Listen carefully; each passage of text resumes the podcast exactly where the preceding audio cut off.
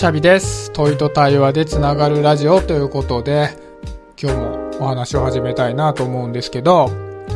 今日は、なんで恥ずかしいと思うのかっていうテーマでちょっと話をしてみたいんですね。で、まあ誰しも恥ずかしいなと思った経験の一つや二つあると思うんですね。ちょっと聞いてみたいのが、皆さんはどういう時に恥ずかしいって感じますかね？ちょっと今まででね、あ、これすっげえ恥ずかしかったなーっていうのを思い浮かべてもらいたいなと思うんですね。で、それを思い浮かべてもらった時に、なんでそれが恥ずかしいって思ったんですかね？やっぱり恥ずかしいと思うからには、その原因があると思うんですね。ちょっとその辺について考えてみたいなと思うんだけども、僕は正直、どっちかっていうと、羞恥心が欠落している方だとは思うんですね。あんまり恥ずかしいと思うことが多い方ではないんですけど、それでもね、やっぱり恥ずかしいと思うことはあるし、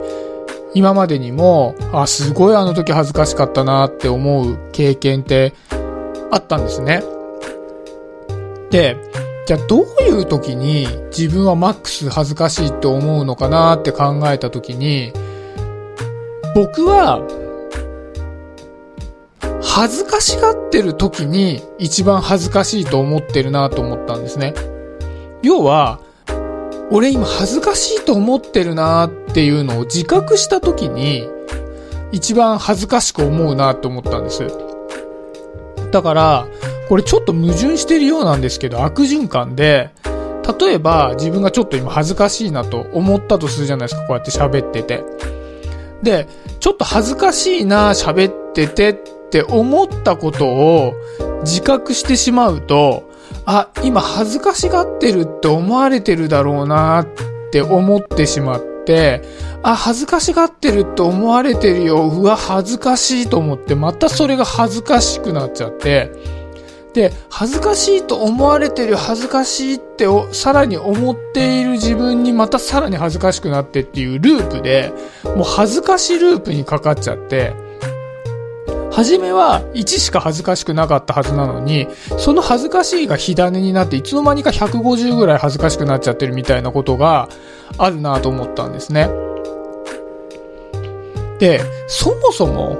恥ずかしいってめちゃくちゃ自意識過剰な感情だと思うんですね。だから、なんで恥ずかしい時に、その恥ずかしいことを顧みて恥ずかしいと思うかっていうと、うわ、なんでこんなに自意識過剰な気持ちになってるんだろうっていう恥ずかしさでもあるんですよ。自意識過剰な自分に気づいて恥ずかしいみたいな。なんかそんな感じで恥ずかしループに入っていくなと思うんですね。例えば、人前でおならをしたら恥ずかしいじゃないですか。で、人前でおならをしてしまって恥ずかしいって思うのは、人前でおならが出ない自分だと思ってるからだと思うんですよね。で、人前でおならが出ない自分だと思っていることが自意識過剰だと思うんですよ。要するに、恥ずかしいっていうのは、自己評価と他人からの評価があるじゃないですか。自分が思っている自分と他人が思っている自分に差が生まれたなっていう風に感じた時に恥ずかしさが生まれるんだろうなっていう風に僕は思うんですね。さっきのおならの例でいくと、自分が人前でおならが出ない自分だと思っていることって、よくよく考えてみたら自分のことをどんだけ高く見積もってるんだって話じゃないですか。だってまあ出ちゃうことはあるわけですからね。だったら、こう人前でおならが出るかもしれない自分って思ってたら、おそらく恥ずかしくないと思うんですよね。で、これ実際にいて、この間マックでご飯食べてたんですよ、一人で。そしたらマジでこのタイプのおならしてくる人がいて、で、隣で、もうね、めちゃめちゃ音鳴らしておならしてくるんですよ。もう全然気にせずに。で、もうちょっとお尻を浮かしてこっち側に向けてしかもしてきて、で、多分、この人はもう自分はおならを人前でする人間だと思ってるんでしょうね。僕はちょっと嫌な気分になったから、もう、あからさまにその人の顔を見てちょっと嫌だなって顔したんだけど、それもでも気にせずにプッププップずっとしてんすよ。だから、この人って絶対恥ずかしくないはずなんですよね。人前でおならが出る自分だと思ってるから。だから、恥ずかしく思わないためには、自己評価と他人からの評価に差が生まれたなって思わない状況を作るのが一番いいんだろうなと思ったんです。自己評価と他者からの評価の差って基本的には経験不足から生まれると思ってるんですね。例えば、人前で話し慣れてる人が人前に出ても恥ずかしくなくなるのは話すのが上手いからではなくて身の程を知ってるからだと思うんです。自分が人前で喋った経験が多いから、あ、自分はこの程度の喋りができる人間なんだなっていうのを分かってるから、自己評価と相手からの評価っていうのが同じだなっていう風に感じられて、恥ずかしさっていうのがないんだと思うんですよね。で、これ自分の経験に当てはめてみると、毎日僕はこうやって音声配信をしているわけですね。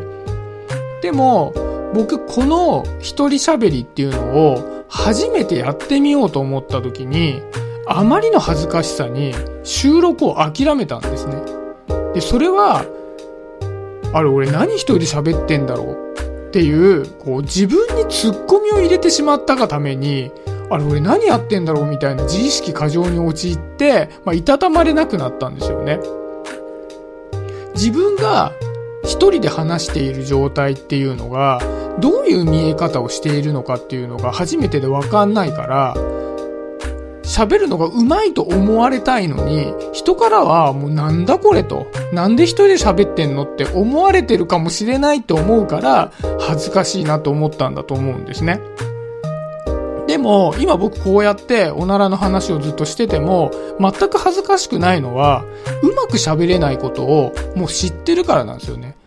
もうこの配信も200何十回やってるから、まあ、すごいうまく喋れるってもともと思ってないわけですよね。もうこんなもんだろうと思ってるわけですね。だから、全く恥ずかしくなく、まあ、喋ってるわけですね。で、僕最近、まあ、舞台演劇の稽古をしてるんですね。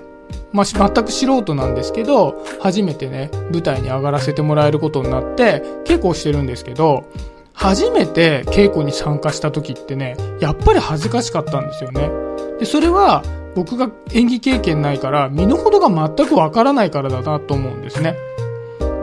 で、心の中でやったこともないのに、あわよくば上手にやりたいっていう風に思ってるから恥ずかしかったんだろうなと思うんですね。